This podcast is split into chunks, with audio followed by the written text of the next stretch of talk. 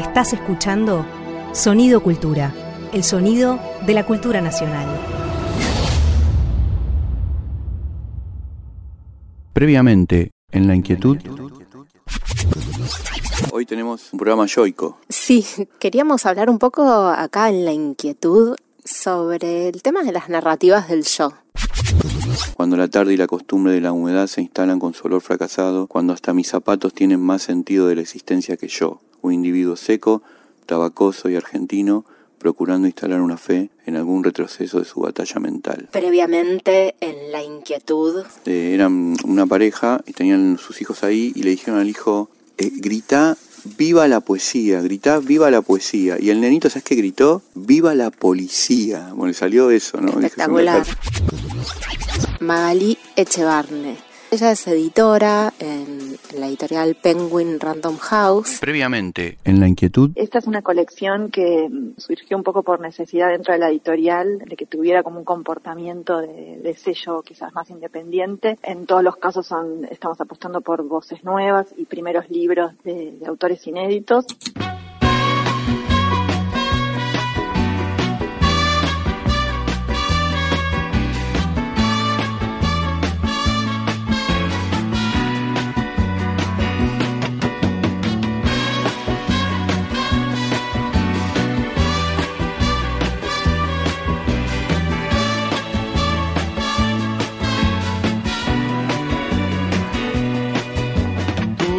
Mi hermano del alma, realmente el amigo, que en todo camino y jornada está siempre conmigo. Aunque eres un hombre, aún tienes alma de niño. Aquel que me da su amistad, su respeto y cariño. Recuerdo que juntos pasamos muy duros momentos y tú no cambiaste por fuertes que fueran los vientos. Es tu corazón una casa de puertas abiertas. Tú eres realmente el más cierto en horas inciertas.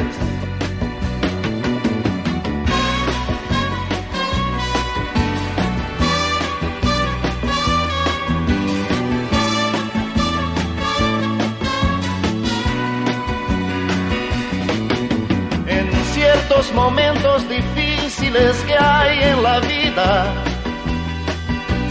buscamos a quien nos ayude a encontrar la salida, y aquella palabra de fuerza y de fe que me has dado,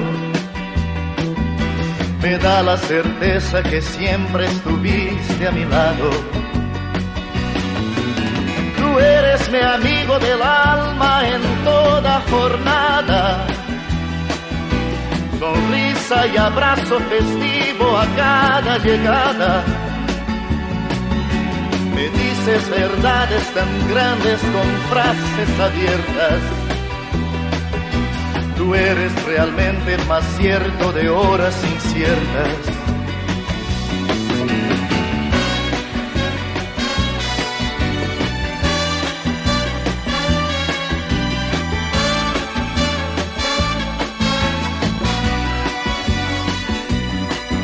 No preciso ni decir todo esto que te digo, pero es bueno así sentir que eres tú mi gran amigo. No preciso ni decir todo eso que te digo, pero es bueno así sentir que yo tengo un gran amigo. No preciso ni decir todo eso que te digo, pero es bueno así sentir que eres tú mi gran amigo. Tú eres mi hermana del alma, realmente, Marina. Hola, amigo. ¿Cómo estás, Fabi? ¿Cómo estás? Bien. ¿Todo bien, vos? Bien. Acá en otra inquietud. Estamos en nuestro programa de radio, La Inquietud. Hoy vamos a hablar de la originalidad en el arte. Exacto. Qué tema, ¿no? Un temazo. Temón. Un temón que está atravesado, digamos, por múltiples opiniones, ¿no? Encontradas, ¿no? Da para hablar, da para hablar. Sí, ya fue. Para mí la originalidad ya fue. Así te la tiro de una. En realidad ya fue hace un montón, o sea, ya fue desde Duchamp, desde Borges. Borges es un ladri descomunal, genial. Un defensor del ladrinismo, del robo. Me acuerdo, ¿sabes qué? Ahora me estoy acordando de el clon de Silvio Rodríguez, que era un chico que cantaba siempre en San Telmo. ¿Viste? Tocaba, vos ibas a comer ahí en San Telmo con una de las cortadas y en un momento aparecía él y era Silvio Rodríguez. Estabas, o sea, era impresionante lo parecido que era y para mí genial. En cada, digamos, en estas apropiaciones hay algo emotivo también, ¿viste? ¿No? Estaba pensando también en esta banda de Beats, que son parecidos a, inclusive físicamente, no sé si se operaron. Sí. No sé si se operaron los de Beats, que es la banda argentina, Mira. Que no sé si están operados, pero me imaginaba, por ejemplo, los hijos de los tipos de la banda de Beats. ¿De qué labura tu papá? Mi papá laburaba de múltiples cosas. Uh-huh. Es Paul McCartney, mi papá es Paul McCartney, labura de Paul McCartney, es uno de los Beats. Bueno, ¿no? Mi hijo cuando era muy chiquito era muy fanático de los Beatles y los fue a ver. León, me acuerdo. Sí. Fue a ver a los Beats. Fue a ver a los Beats, obvio. Sí, los Beatles ya no estaban juntos. ¿Cuándo se separaron los Beatles? ¿Cuándo fue eso? ¿En 70? ¿En qué año? ¿En 69, sí, no me acuerdo 70. Exactamente 70. El año. Soy 70. Muy mala para las fechas, pero fue en a ver el a los 70. Beats. Y fue a tenía una entrada mala, como si te dijeran Super Pullman. Los veía de lejos y sonaban súper bien. O sea, se creyó que vio a los Beatles. Vio la reproducción técnica de los Beatles, sí. Digamos, ¿no? Sí, o sea, exacto. Porque una de las cosas que tenemos que empezar a pensar ahora, post-Benjamin, es si la reproducción Laura no está en realidad en la reproducción técnica y no en el aura, ¿no? Laura no está, si fue. Si Laura no está, si Aura va, ¿no? Como el tema de Spinetta, que creo que era Laura va, ahora es Aura va. Te quería preguntar un poco, ¿qué relación tenés vos con esta idea de si te gustan las bandas tributos, inclusive pensar bandas tributos también en la literatura, ¿no? Yo pienso que, por ejemplo, hay escritores que son bandas tributos de Houellebecq, por ejemplo. Ajá, mira, sí. Bueno, todos los hijos de Aira, los hijos de Puig, los hijos, ¿no? Sí. No soy muy fan de las bandas tributo, pero sí soy muy fan de las versiones. Me encantan las versiones. Que las vivo más como apropiaciones, que es una palabra que dijiste vos hace un ratito. Son como versiones un poco más libres, un poco menos apegadas al objeto fuente. Es que creo que en general la literatura es precisamente traducción y versión, ¿no? El hornero que hace su casa de barro en un poste de luz es un cover del hornero que hace su casa de barro en el árbol. Sí, para mí es una traducción. La literatura es todo el tiempo repetición y diferencia. Exacto. Como diría Guatari. Y como decía Borges también, ¿no? En este clásico Pierre Menard, autor del Quijote, donde labura esa cuestión y él ya lo dice, como que la originalidad es un espejismo, una ilusión, como algo que no existe, es una relectura y una reescritura permanente, que no hay nada nuevo bajo el sol. Y uno reescribe lo que leyó, voluntaria o involuntariamente. Y no importa. Bueno, por eso a mí me gusta mucho, por ejemplo, la literatura de bots. Mirá. Me gusta mucho. ¿Por qué? Porque es generada por un azar de palabras que ya existen, palabras robadas, como dice Derrida. O sea, todas las palabras son robadas. Nosotras tenemos un lexicón, una cantidad de palabras existentes. También inventamos palabras nuevas, pero neologismos, son las menos. Y las vamos combinando, ¿no? Eso es como un algoritmo nuevo que se va generando todo el tiempo. Y cuando un bot genera esos algoritmos, puede salir poesía, puede salir literatura. Exacto, sí. Eso me encanta. A mí me han llegado muchísimos correos spam, por ejemplo, donde gente que yo no conocía me ofrecía cariño, me ofrecía su amor. Hubo momentos que estuve muy triste, como todas las personas del mundo, que tenemos días tristes o semanas tristes o momentos tristes, y yo me sentí muy acompañada por esos mensajes.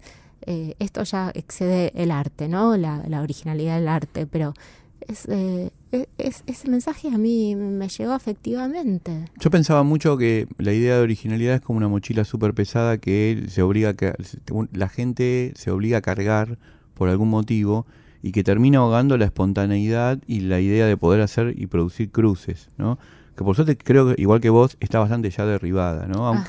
Aunque hay determinados digamos, pensamientos que todavía creen que la idea de lo nuevo o lo original es lo que marcaría la diferencia. En mi caso, yo no busco más lo original, la verdad, no me interesa para nada. No, a mí me encanta, por ejemplo, reescribir canciones. Y a veces... En tus poemas, yo he leído poemas tuyos que son reversiones de canciones de los Beatles. Sí, de los Beatles. No, tú no solamente. Nunca me das tu dinero. No, y eso lo tradujo más, no me das la plata, porque yo no digo dinero. No, bueno, pero me acuerdo de eso, ¿no? Esa lo puse y después lo fui cambiando, como ese mismo poema después dice... me gustan los tipos que fuman. No me lo acuerdo, no importa, tampoco me voy a citar a mí misma, me da vergüenza. Pero quiero decir... uno escucha cosas cuando escucha una canción y se le abre un universo y a veces no sabes tampoco exactamente el idioma o no pescas bien las palabras. Mejor porque vas traduciendo lo que escuchás, lo que te parece. Por ejemplo, hay un tema que decía Don't you walk me baby, ¿te acordás? Sí, total. ¿Cómo se llamaba la banda? No puedo, es imposible que te diga eso. Human League se llamaba la banda. ¿Y qué escuchabas vos? ¿Y qué escuchabas ahí? No me camines. Es espectacular. No me camines, chavos, no me camines. Yo tenía un amigo que decía, esto es un crimen de esa humanidad. Un animal... Pero me encantaba, ¿no? Esa versión de que él diga, esto es un crimen de esa humanidad. Porque me parecía espectacular. Y estaba produciendo algo genial, ¿no? O también que nosotros le decíamos el depredador del lenguaje. Porque también te decía, me gusta mucho el Turco Vein. La música que hace el Turco Vein. Yo decía, ¿quién es el Turco Vein? Es Turco Vein. Pero me gustaba más la idea del Turco Vein. Porque casi parecía un personaje de Capusoto. ¿Viste? O decía Arac, me acuerdo que un día yo estaba cantando en una canción de Sandro, yo digo, ¿estás diciendo arácnido en tu pelo? Y era reproductivo arácnido en tu pelo. Sí, esas conocidas, nos ha pasado muchas las de arácnido. Arácnido en tu pelo es muy... Sí. El Turco Vein es muy bueno. El Turco Vein es muy bueno, ¿no? O el oso jogging, ¿no? Un gordo con jogging es el oso jogging. Bueno, empezamos escuchando un tema de, para mí, uno de los más grandes, es un fascista descomunal, pero es uno de los más grandes cantantes melódicos. Las letras de él son geniales. Hay una letra de él que dice, no sé si gusto más de vos o de mí. Eso me parece, en un cantante de melódico, me parece un verso superior. No sé si gusto más de vos o de mí, ¿no? Roberto Carlos, empezamos con una versión que me gusta mucho, que es Amigo. Ahora creo que hay una nueva que es Amigue. Salió una versión Amigue, pero esta se llama Amigo. Y ahora vamos a escuchar... No. Y ahora vamos a escuchar precisamente el cover, ¿no? Lo que te gusta tanto, ¿no? De Ataque 77, Amigo. Vamos.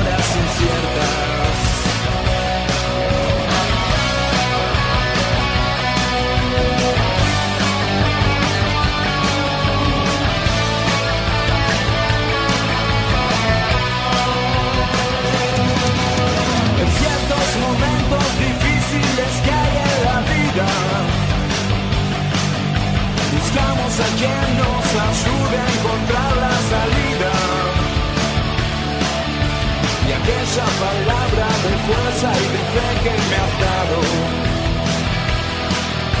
Me da la certeza que siempre estuviste a mi lado. Tú eres mi amigo del alma en toda jornada. Sonrisa y abrazo festivo a cada llegada. Verdades tan grandes con frases abiertas. Tú eres realmente el más cierto en horas inciertas.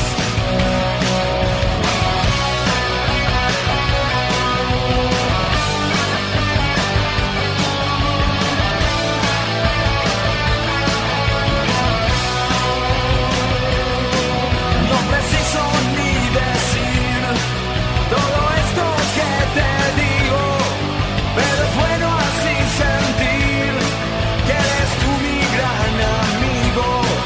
No preciso ni decir todo esto que te digo, pero es bueno así sentir que eres tú mi gran amigo.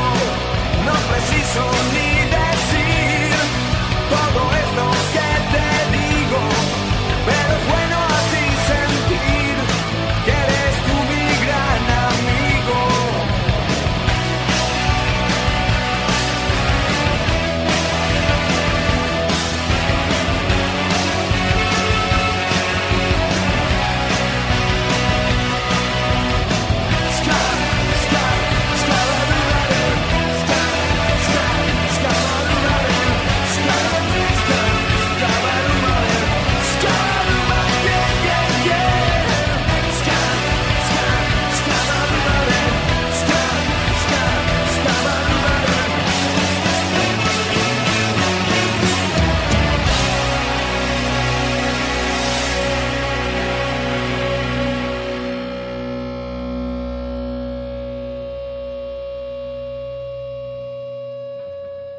Fabián Casas y Marina Mariach en La Inquietud. En La Inquietud estamos entrevistando, ahora está en el aire desde Córdoba, creo. Es artista audiovisual, escritora, crítica, es cordobesa y creo, sí, también que estás en Córdoba, Leti. ¿Cómo estás?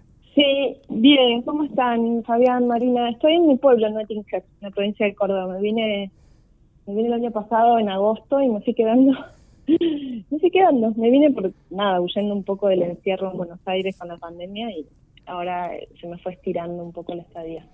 Qué bueno, supongo que es un poco más lindo estar ahí en las afueras que en la ciudad, sí, en plena pandemia. Sí, es lindo, pero bueno, se extraña la vida de los amigos, con los amigos, amigues, y la ciudad se extraña mucho. Mira, nosotros acá en La Inquietud, que es este programa de radio que hacemos desde el Ministerio de Cultura de la Nación, queríamos hablar con vos porque hoy estamos conversando sobre el tema de la originalidad en el arte. Uh-huh. Y sí, bueno, hubo muchos debates sobre el tema últimamente a partir uh-huh. de, bueno, toda esta cuestión que se armó con el premio que se le dio a una pintora muy jovencita, sanjuanina, que hizo una pintura sí. que tenía alguna relación, no quiero decir basada, porque el otro día dije eso y en una foto de Nora Lezano, voy a completar la frase primero, y sí. la dije y alguien me saltó y me dijo, no está basada, está comprobado que es un plagio. Yo ni contesté porque no tengo energía para dar estas batallas, pero me parece que, bueno, yo soy, voy a plantar. Las batallas que hay que dar en sí, este momento. Voy a plantar posición, soy una defensora del copyleft, no creo en el plagio, pero bueno, me interesaba mucho hablar con vos porque siempre es muy interesante uh-huh. las posiciones que te conozco respecto al arte, tus ideas, tus libros, bueno, tu último libro publicado que se llama uh-huh. Bajo sus pies, pero también tenés Frente, Perfil y Llanura, Preparación para el amor, es un libro hermoso también, bueno, todos tus libros, el libro sobre Delia Cancela, y también me acordaba de una obra tuya que expusiste sí. En el Malva hace unos años, que sí. es la copia de las cartas de Walter Benjamin, una copia. Sí, copias de sus escrituras, manuales. Exacto. Uh-huh. Medio ilegible porque era una copia casi, así como copia estética. Y bueno, en base a todo esto te dejo hablar sobre la cuestión, a ver qué pensás vos. Ah, y es un tema, la verdad, que fascinante. A mí me parece que... porque, qué sé yo, hay como dos pilares así del pensamiento romántico en el arte. Uno es el genio y el otro es la originalidad, ¿no? Y la del genio se fue diluyendo. Fíjate que uno ahora ya usa la palabra de una forma muy liviana, ¿no? Y no esperamos que los artistas sean genios, por lo menos no en las artes visuales, como que más bien esperamos que trabajen, que hagan mucho, que produzcan, no tanto que sean genios, ¿no? Se perdió un poco eso.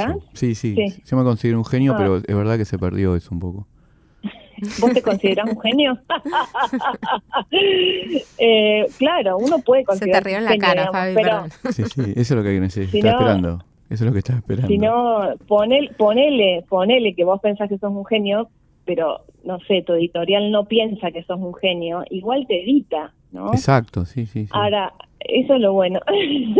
Sí, pero con la originalidad hay algo mucho más intocable, ¿no? Como que la originalidad es mucho más intocable que el genio. Y para mí a veces tiene que ver con que está muy pegada a la idea de la novedad, que para el mercado es muy importante que haya novedad, ¿no es cierto? O sea que se asocia un poco, Leticia, que se asociaría un poco la idea de originalidad a lo nuevo. Para mí se desplazó para ese lado. Como una metonimia, como se mueve una metonimia ahí. Claro, y como algo que sigue siendo esperado del arte, ¿no? Lo nuevo.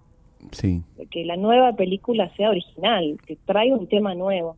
Cuando todos sabemos que lo que hay en los temas hay épocas, ¿no? En una época se habla mucho de esto, en otra época se habla mucho de lo otro, qué sé yo. Las cosas circulan, se reelaboran, todos estamos remixando todo el tiempo, entonces desde ese punto de vista la originalidad es medio ficticia, pero sin embargo se la afirma, ¿no? Para mí como un valor de mercado, sobre todo. ¿Cuál fue tu posición con respecto al affair que tuvo entre la artista sanjuanina Nora Lezano? Sí. ¿Cuál fue tu posición con respecto a eso? Porque eso fue como en las redes y tuvo como una discusión muy intensa, ¿no? Sí, no, a mí no me pareció tan interesante, pero sí me parece que la chica que hizo la pintura se perdió la posibilidad de citar amorosamente, porque yo creo que en la copia siempre hay algo amoroso, ¿viste? Entonces citar sin comillas a veces es también olvidarse de quién fue el objeto de amor. Exacto. Digo, para mí citar es importante, no tanto la originalidad, pero decir, bueno, esta idea, mirá, yo la transformé, pero en realidad la que me la trajo es fulana, ¿no? Esta foto era de fulana. Sí, me gustó esta foto y yo intenté plasmarla como hacían, viste, un montón de pintores antes que ella, ¿no? También. Claro, ¿qué necesidad hay de ocultar ese dato? Eso es lo que me pareció medio raro. ¿Y si no sabía? Bueno, si no sabía nada, es una práctica de la pintura, o sea, desde el siglo XIX se pinta a partir de fotos, la fotografía es un referente para la pintura. Si no sabía, pero... es raro, ¿no? Raro que no supiera. Yo creo que lo sabía porque esa es la foto de Nora Lezano estaba adentro de un disco de la banda Mi Amigo Invencible, Mendocina, y claro, cuando claro. Ella era la artista, era fan de Mi Amigo Invencible y les mandó la ilustración que hizo con buena onda, ¿no? Decir, mire, hice una ilustración de él y yo le dije, mirá que es una foto de Nora. O sea que ella lo sabía, creo que pretendió pasarlo por alto, por eso lo que hay que debatir después es si no fue desmedida también la reacción. Creo que hay algo que se juega, creo que hay algo que se juega bastante en los fotógrafos y en las fotógrafas, a veces la gente que hace fotografía, que es que, y me parece que es algo, la verdad que me parece para mí es un derecho justo, que es, hay mucha gente que dice, sacame fotos o mandame tu foto como si no tuviera ningún valor, ¿viste? Viste, vos sacaste fotos, mandámelas y total, sacar fotos es aplicar un clic y eso tiene un valor. Tiene un valor y los fotógrafos de alguna manera durante mucho tiempo están reivindicando esta cosa de que se les reconozca que eso es un trabajo importante. Por supuesto, ¿viste?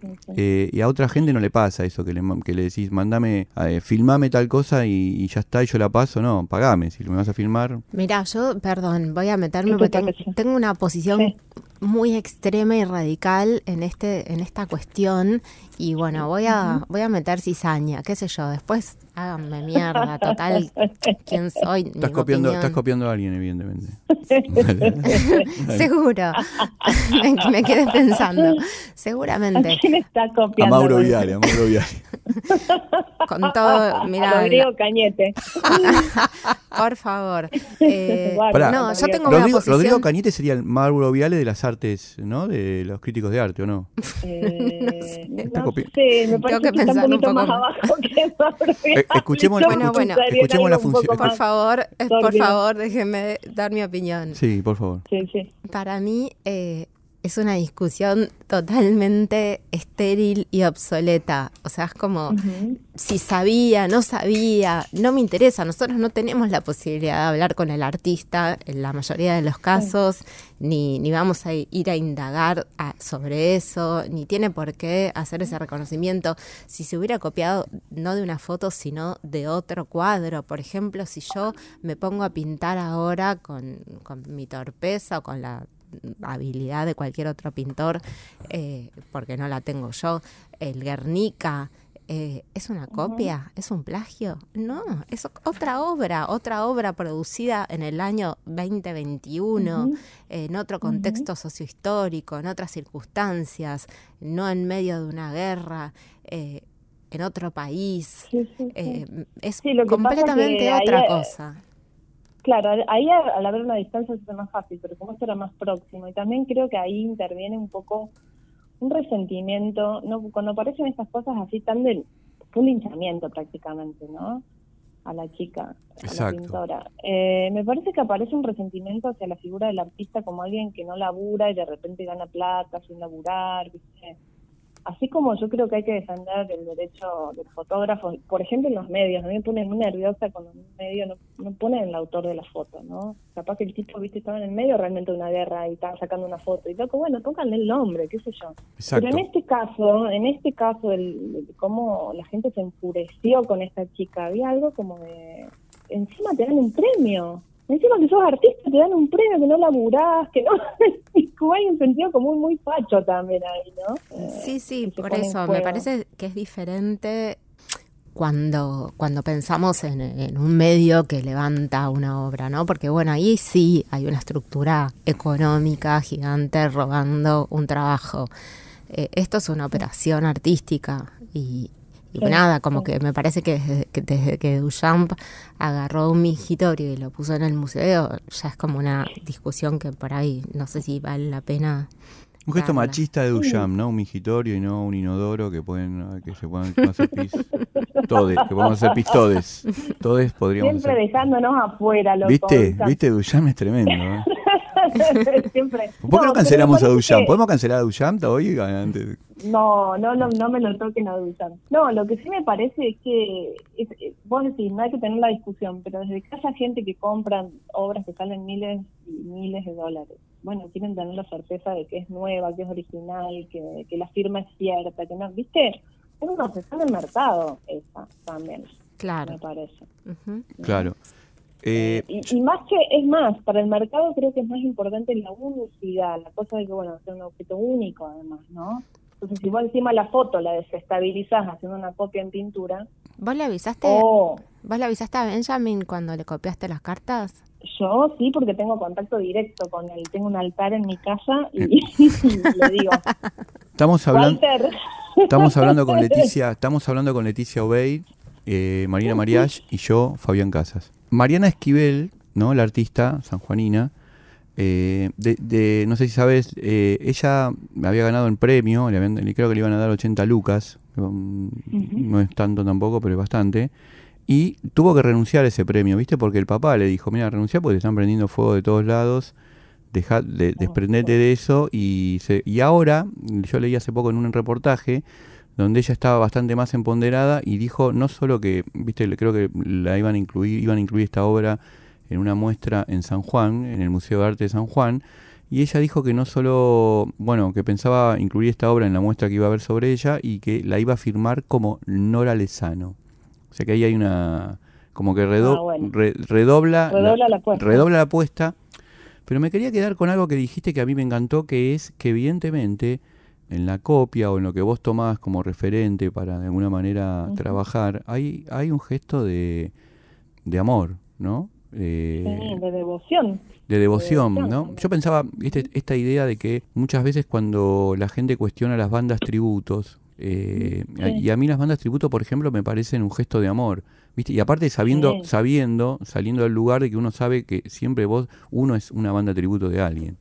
Y que por otro lado, muchas veces nosotros nos creemos en los centros del universo, como pasa, me acuerdo ahora en el cuento ese, Los Muertos, de Jane Joyce, donde uno de los personajes cree que es el centro del universo y al final se da cuenta que no es ni siquiera, es un barrio periférico para su mujer, porque la mujer está enamorada hace muchos años de Michael Fury, que murió por ella, ¿no? Y ese cuento me parece que es muy importante, porque toda la primera parte del cuento habla de la construcción de una persona que se cree que es esencial, y que cree que es esencial para todos los que están en ese relato, y sobre todo para su mujer, y después te das cuenta que eso es un barrio periférico, no te importas nada a nadie, y que eso tendría que ser liberador, porque ahí está la epifanía de Joyce, ¿no? Me gustó esta idea que vos trajiste de que hay una especie de afecto por la obra a la que copiás, sí. y que al no citarla a la autora, de alguna manera es un poco raro, pero no me parece que sea extremadamente punitivo y condenatorio como pasó después. No, para nada. Aparte, por ejemplo, en el caso de la música, cuando uno hace un cover o cuando volvés a cantar algo que escuchaste 10.000 millones de veces, también estás respondiendo a algo que te colonizó, ¿no? A una letra que te aprendiste quizás sin querer, no sé, porque lo escuchaste 10.000 veces en el boliche o en el colectivo, o sea, también copiar, rehacer, hacer un cover, es una manera de intervenir algo que ya te colonizó antes, ¿no? Total, ¿sabes que cuando decís eso, yo tengo una forma de dormir con una mano arriba, me pongo el puño, me cierro el puño de la mano derecha y la pongo sobre mi pecho, y cuando me despierto y me doy cuenta que estoy durmiendo así, me doy cuenta que he sido colonizado por mi papá, que soy un cover de mi papá, y saco inmediatamente las manos.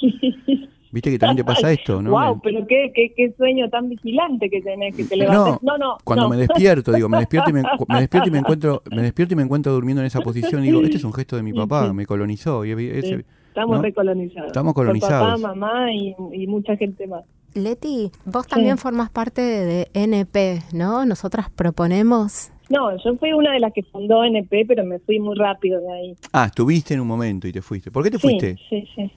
¿Qué es eso? En el momento porque no pude resolver algunas contradicciones que tuve, intensas, ¿no? Con el grupo, con la agrupación, con el feminismo. Yo nunca jamás voy a dejar de ser una de la secta del feminismo, es algo religioso que tengo casi, digamos. Pero no todos los activismos feministas me parecen potables, ¿no? Y bueno, en su momento no pude encajar ahí y me fui. No está bien, perdón entonces por el error, pensé tenía asociada... No, pero te lo digo porque mucha gente se piensa que estuve ahí porque yo no dije nada cuando me fui.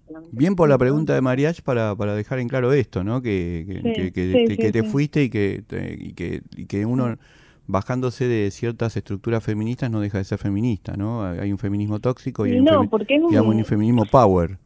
Hay muchos feminismos, pero sobre todo es una estructura de pensamiento, pienso yo, y de práctica. Entonces siempre lo estamos revisando, rehaciendo, qué sé yo, hay muchas mezclas, posibilidades. Bueno, así también podemos estar en un lugar y después irnos, ¿no? Te digo una cosa, ¿qué haces la pregunta? ¿Qué estás escribiendo ahí? ¿Estás escribiendo en la pandemia y en Córdoba? Bueno, tengo muchos amigos cordobeses y... Mira, estoy haciendo dos cosas, pero de manera así a cuentagotas, las dejo reposar a veces meses entre sí. Una es escribir un texto sobre miniaturas, tengo como una obsesión con las cosas chiquititas. Y lo otro que estoy haciendo, que tiene mucho que ver con el tema de hoy, es copiar, pero no es una copia, es un calcado, dirá que es mucho más calcar. Estoy calcando. Como el Simulcop. ¿Te acuerdas del Simulcop? No sé si... Sí, como el Simulcop, pero lo hago con la pantalla de la compu. Agarro manuscritos que me voy bajando de internet, de escritores que me gustan o me gustaron. Generalmente son escritores del siglo XIX que todavía escribían a mano. Y voy copiando, usando la luz de la pantalla, pongo un papel arriba y voy copiando esa letra. Tengo una colección ya de ese trabajo que es una friqueada, pero bueno. Mira, justo entonces, otra vez. Justo. Y lo que copias se lee, porque lo que yo me acuerdo de tus copias de Benjamin, no se te entendía muy bien la letra, te tengo que decir. No se leía porque ese es un alemán antiguo, ¿no? El alemán que no. Ah, no, yo alemán antiguo no leo. No, lo que pasa es que me parece que lo que pasa... Yo tampoco. Lo que pasaría con lo de Benjamin es que sería como un expresionismo abstracto que daría, ¿no? Como una cosa... Como un dibujo. Como un dibujo expresionista, ¿no? Exacto, ¿no? Era como un dibujo, sí. Porque es una escritura hasta la Segunda Guerra, que digamos la gente más vieja todavía la sabe leer y escribir, pero los más jóvenes no, y él escribía a veces así. De alguna manera estaba latente en el fondo de esos dibujos el sentido, ¿no? De lo que tuvo en su momento. ¿Y a quién amás, sí, Leti? ¿A quién amás en esos manuscritos? ¿A quién estás copiando, amando? Por ejemplo, encontré el manuscrito, las primeras páginas de Jane Eyre, de Charlotte Brontë. Hermoso. Y me volví loca. Y después encontré, no sé, las cuentas que hacía Jane Austen de la plata que ganaba como escritora, que no era mucho, pero bueno, sus cuentas domésticas, ¿no? O qué sé yo, encontré... Se cruza algo con los diarios de Rosario Blefari, ¿no? Que es el diario del dinero, no sé si lo leíste, que también es un diario... No lo leí todavía. Donde Rosario va contando... Salva. Sí, donde Rosario va contando un poco... el dinero, la vida, ¿no? A través del dinero y cómo conseguir el dinero para poder mantenerse y vivir. Leti, tal cual. Bueno, Leti, te agradecemos muchísimo que hayas estado con nosotros. Me divertí mucho en esta charla. Gracias, sí. Leti. Muchas gracias. Muchas gracias. Un abrazo. Un beso grande. Gracias, Leti. Chao, chao.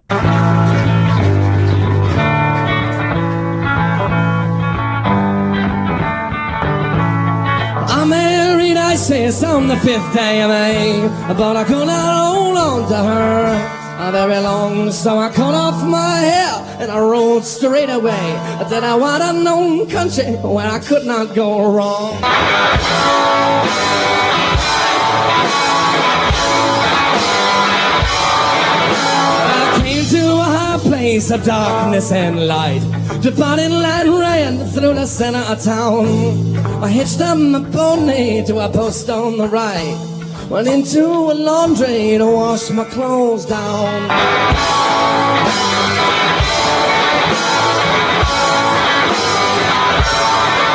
Yeah, a man in the corner, he approached me for a match. I knew right away, it was not ordinary. He said, oh, you're looking for somebody easy to catch. I said, I got no money. He said, it ain't necessary.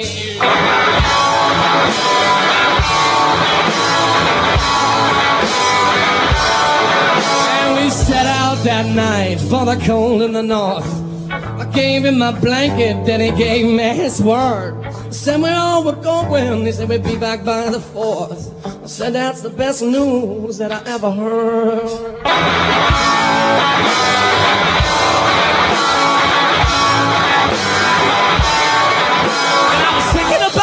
Turquoise, I was thinking about gold, I was thinking about diamonds and the world's biggest necklace. As we rolled through the canyons, through the devilish cold, I was thinking about ISIS, I just thought I was so reckless. I should tell me I was never gonna meet up again. The place will be different the next time we're there. If only I could hang on and just be happy. You can remember all the passengers had.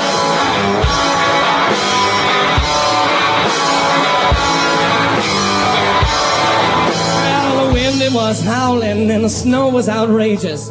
We chopped through the night and we chopped through the dawn. When he died, I was hoping that it wasn't contagious, but I made up my mind that I had to go on.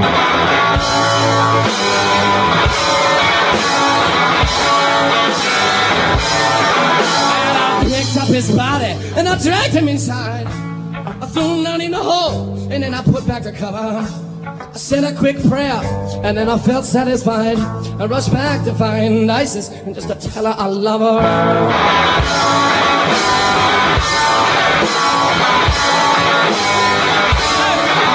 She was there in the meadow where the creek is to rise, blinded by sleep and in need of a bed. I came in from the east with the sun in my eyes. I cursed her one time and then I rode on ahead. She said, where you been? I said, no place special. She said, you've been doing. I said, well, I guess. She said, you are different. I said, that's only natural. She said, you're gonna stay? I said, if you want me to, yeah.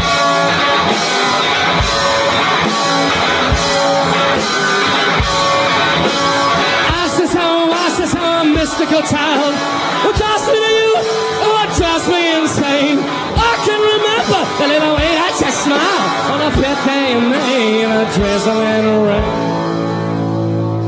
rain. Otra mujer baterista, ¿no? Meg, de White Stripes, ¿no? Gran baterista para mí.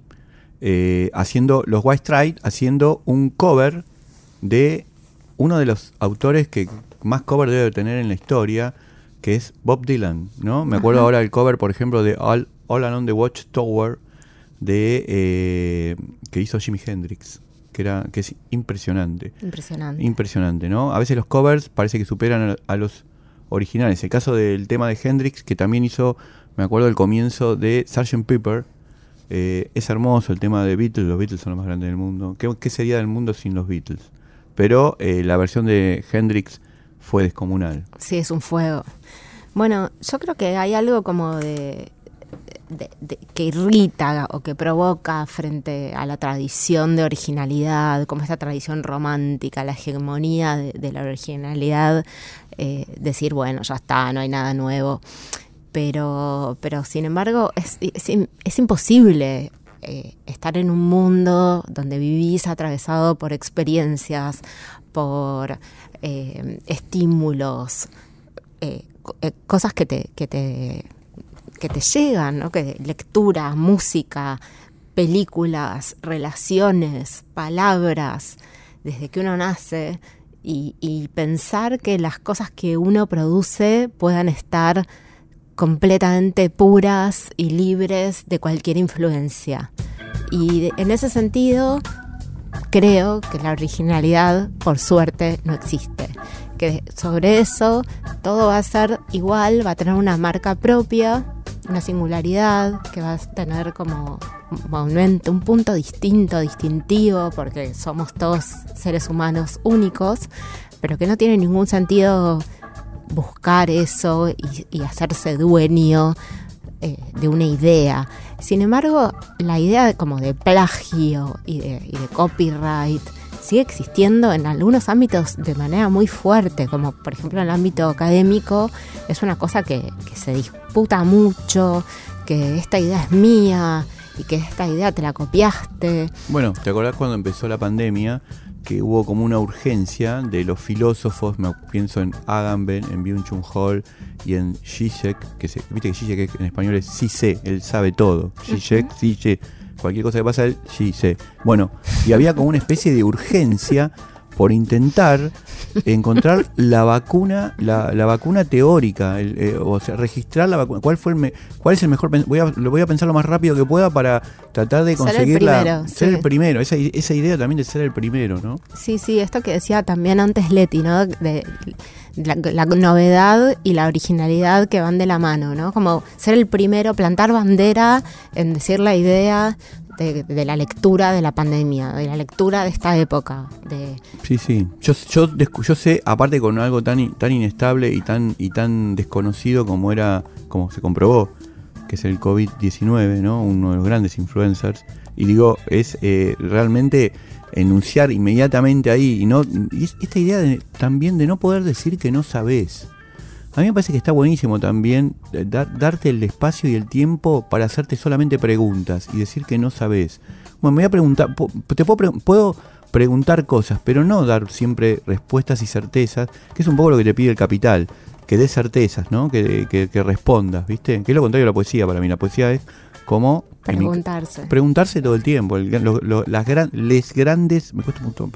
Les grandes poetas hacen preguntas siempre. Y dejan las preguntas sembradas, no las responden.